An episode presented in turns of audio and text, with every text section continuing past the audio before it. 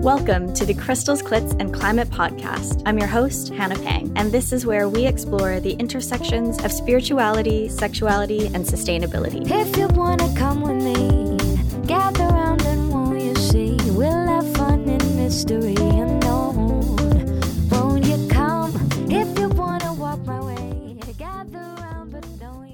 Hey everyone, welcome to another episode of the Crystals, Clits, and Climate podcast. We just have a short one for you today, and it's just me, Hannah. Hi. And I wanted to share some thoughts that I've been having recently that tie into some of the conversations we've been having over the last couple of months. I wanted to build off of something that Elena Green was saying in our last episode, where she was talking about how you relate your identity to the environment around you, and then being really conscious and mindful about how the environment around you impacts your ability to thrive and be well and express yourself and express your identity. For anyone who hasn't had a chance to listen yet, Elena is an intersectional conservationist, and she was sharing about her experience entering conservationism as a career, which historically and to the present day is still predominantly a, a white led industry. So she was sharing about her experience as a Black woman starting her career in the industry. So that's kind of the the prompt that we will be exploring. For me this kind of relates directly to a lot of what we talk about when it comes to conditioning and the relationship between yourself and the world around you and what we've been led to believe about this. And um, so i actually i looked up the definition of conditioning because it's a term that we use quite often on the podcast but i i don't know if we've kind of broken down what we mean by it. So i guess that's one of the purposes of this episode today so, the definition of conditioning is the process of training or accustoming a person or animal to behave in a certain way or to accept certain circumstances. So, applying that to some of our conversations, you know, about gender, about race, sexuality, spirituality, religion, it's looking at what is the training that we've received on how we should act or are supposed to be based on these aspects of our identity rather than just being who we are and having the freedom and space and environments that allow for that. It's the conditioning it's the training of how we how we should be behaving. For me one of the main ways that we've been talking about conditioning or the ways that i've really been trying to explore it is about the messages and training we receive in western cultures that create internalized limiting beliefs. So the beliefs that we hold about ourselves and our role in society and kind of those related power dynamics. So, for example, for me, I know I have limiting beliefs about you know my ability my value my worth because of my size. So i'm quite short i'm 5'1 and so sometimes that translates to me feeling like you know i don't have much value or my voice shouldn't be heard equally because i am I'm literally just smaller and because I've been able to become aware of how this belief has impacted my actions and behaviors, I can choose to see it differently. But because it was internalized before, I held it as a deep rooted belief in how I saw myself, how I thought the world saw me. So, this is an example that I've just applied to my height, but you can see how this can be applied to gender and race and economic status, ability, etc. So, it's when we internalize something, it's not something that we necessarily are conscious of. We just think it's like inherent thing that we have subscribed to. And I read a book recently that has really helped me to understand this and how we can shift our internalized beliefs that just aren't helpful. So again, it's not helping me or helping anyone that I feel like I can't say what needs to be said or contribute in a way because I'm small. And I think the thing is, it's not that someone has explicitly told me this or someone's done something directly to make me feel this, but it's this training over time that we've received that I then take as this belief. The belief, it's a belief that I've created. So the book is called The Five Levels of Attachment Toltec Wisdom for the Modern World, and the author is Don Miguel Ruiz Jr. And this author has a series of books. I have a few that are kind of next on my reading list, but he comes from a family of shamans. So you might have heard a book um, by his father actually called The Four Agreements. I know that's a, a really well known one, but this one, The Five Levels of Attachments, is one that I would definitely recommend. As it relates to conditioning and what we've been talking about, he uses the term attachments because it's the knowledge that we are all attached to. For me, this relates to the term that we use, which is conditioning. One of the shifts, however, is that conditioning is, it feels passive. So it's training that we've been receiving. And when we shift that to think about it as attachments, we then become an active participant. So it's things that I am attached to. And this gives more of a sense of agency to choose what we want to believe and what we want to attach to. So it's not to say that conditioning and attachments are all bad. You know, we're social beings. We have to kind of know how to operate out in the world and society with one another. So there is kind of a reason for it. We need to know how to how to be with each other. I think it's just about having critical awareness about how much we are subscribing to the conditions or circumstances and in which way are they potentially harmful or potentially helpful. So in this book, there are five levels of attachment. They're levels of how much, at least from how I've digested it, is it's levels of how much we are aware of our conditioning or attachments to beliefs. So I'll quickly walk you through the five levels. So, level one is the authentic self. This level is like, hey, I am fully me. I am just present to each moment. And in each moment, I can choose to attach to or not and it can be completely different in the next moment. So it's just like being fluid to what is right for you in each moment. In each moment, we are saying yes to something because we are aware that we can just choose it uh, and it's just whatever our authentic self wants in that moment. So an example is like saying, Hey, I just ate a vegan meal.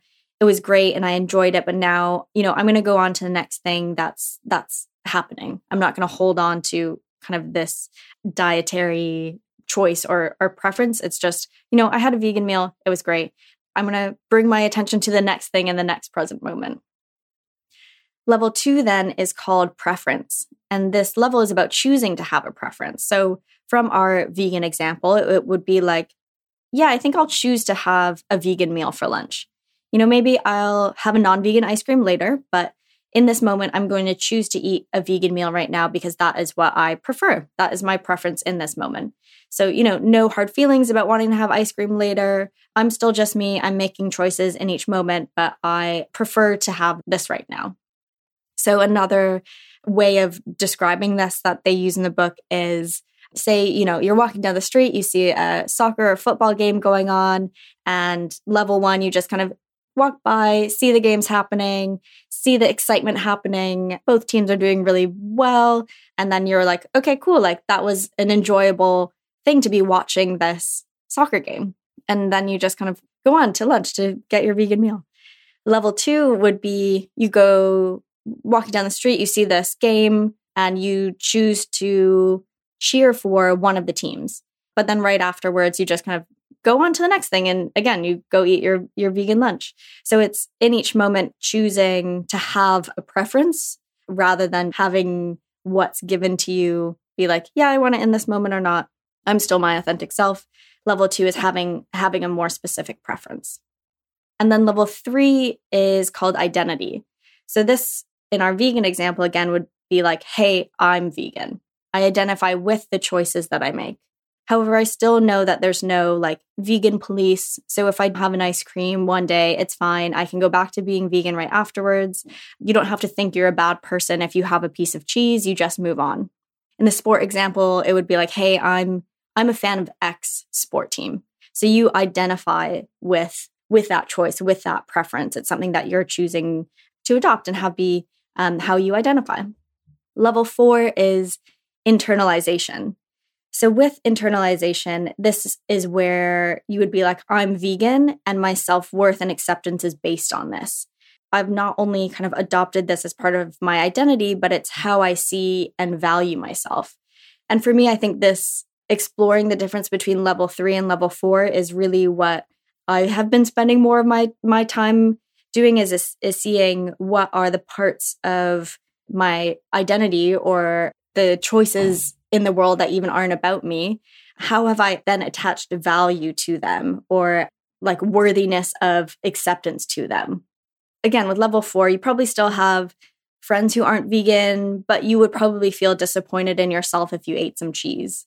And with the sports example, so if you you mm. have your favorite sports team and them winning or losing affects your sense of self-worth. So if they lose you feel really bad about yourself because it's a choice a preference a belief that you've internalized and have as a condition of your your worthiness or, or value. So whether it's something in your control or not like being vegan or having your favorite sports team you have attached to this thing and you've internalized it so it's how you understand your worth or value or your your acceptance. And then we get to level 5 which is called fanaticism. And so this one would be like I'm vegan and I think everyone should be vegan. I am I feel bad about myself if I eat ice cream and I also think like people who aren't vegan should be vegan. So I prefer to hang out with other people who also identify in this way, who also consider themselves to be vegan. You're committed all day, every day, and you really think everyone else should be as well. So it's a choice or a belief that you've internalized about yourself, but it's also how you understand the value and worthiness of others and, and the people around you. You can see from level one to level five it encompasses a, a, a, lot in in five levels. And it's not to say that again one level is good or one level is bad. I think it for me at least it's just been a really helpful framework to be able to consider and explore and look at when i have a belief about myself or about others or about the world in what ways have i attached uh, conditions to that belief that mean it's a condition of of worthiness or value or love and acceptance so, uh, you know, one that I know that we've talked about before on the podcast is like, okay, um, when it comes to bodies, the idea could be like, if I, when I lose, lose five pounds, I will be like worthy of acceptance. So I'm going to lose five pounds, and then that's when I'll be able to love myself. So it's a condition I must meet in order to be acceptable. Or another example might be that's like higher up in the levels is like I don't use plastic bags. I don't think anyone should use plastic bags. And it's a condition of acceptance for me for the people in my life. So I won't have anyone in my life who uses plastic bags. We set the conditions for ourselves and for others to be able to achieve acceptance and love. I think what this has helped show me when it comes to the idea of conditioning is that the goal really is like unconditional love and acceptance for me, when I think about conditioning and, and the conditions that we have set upon ourselves and others, as well as the collective conditions within the, the society in which we exist, for me, that relates to a quite unsustainable world because we're creating conditions in which people must have to achieve certain external things in order to be loved and accepted. And, you know, I want to be able to love and accept myself regardless of what I look like or what I do for work, etc. And I want to be able to love and accept others and not to not have to meet a set of conditions that I think makes them worthy of love and acceptance. And I think overall for me, when we talk about conditioning, it it is about the things we believe about ourselves and others that makes us worthy of love and acceptance. And we are all inherently worthy, full stop, all inherently worthy. And so these ideas, the about conditioning, about attachment, it's all a journey to become aware of our conditioning, of our attachments, of our beliefs, and how strong our attachment to them is. And if our attachment to them is helpful or harmful. So, again, not to say that conditioning or attachments are inherently bad. It's just a prompt for us to consider in each moment is this condition that we've set out for ourselves or for someone else helpful or harmful. Again, for me, shifting with this idea from conditioning to attachments helps me have a bit more of a sense of agency and a responsibility for the beliefs that I hold and that we have about ourselves rather than feeling like a passive pawn in the conditions that other people have given us. Yeah, I think that's one of the goals of what I would like to do to drive this conversation forward is because I think I've been not guilty of it, but I have also had conditioning of this is something passive that I that you know these conditions have been set for me and what I am going to work to do and what I invite you to do as well is to have just like get active in the conversation by considering these things. I hope this episode will serve as a bit of inspiration or a prompt for you to reflect on what all the parts of your identity are. How have you perhaps attached meaning to them? And how have you attached conditions to that aspect of how you identify and what that means for your value and worth? Some things on my list to explore is being a cisgender woman, being heterosexual, being multiracial, being Asian, working in sustainability, having a full time job and a podcast on the side, being a daughter, being a sister, being short, loads of things. And then as well, exploring my beliefs about others. And, you know, are these beliefs conditions for me to think others are worthy of acceptance? So that is what has been happening in my head recently. I hope to hear from you if this resonates. If you have another way of thinking about this that has been useful, if there's other examples that you think might help might be helpful for others as well, please do get in touch. Let me know what you think. Shoot us an email at hey at crystalsclitsclimate.com. Slide into our DMs at crystals.clits.climate. We also have some incredible episodes coming up for you as well. So if you haven't already, make sure to subscribe to the podcast on whatever platform you tune in from. Please rate us, leave us a review. It's super helpful for us and also allows other people to find us who also might find this episode or our podcast helpful. And thank you for listening and being a part of this community. We'll speak to you soon.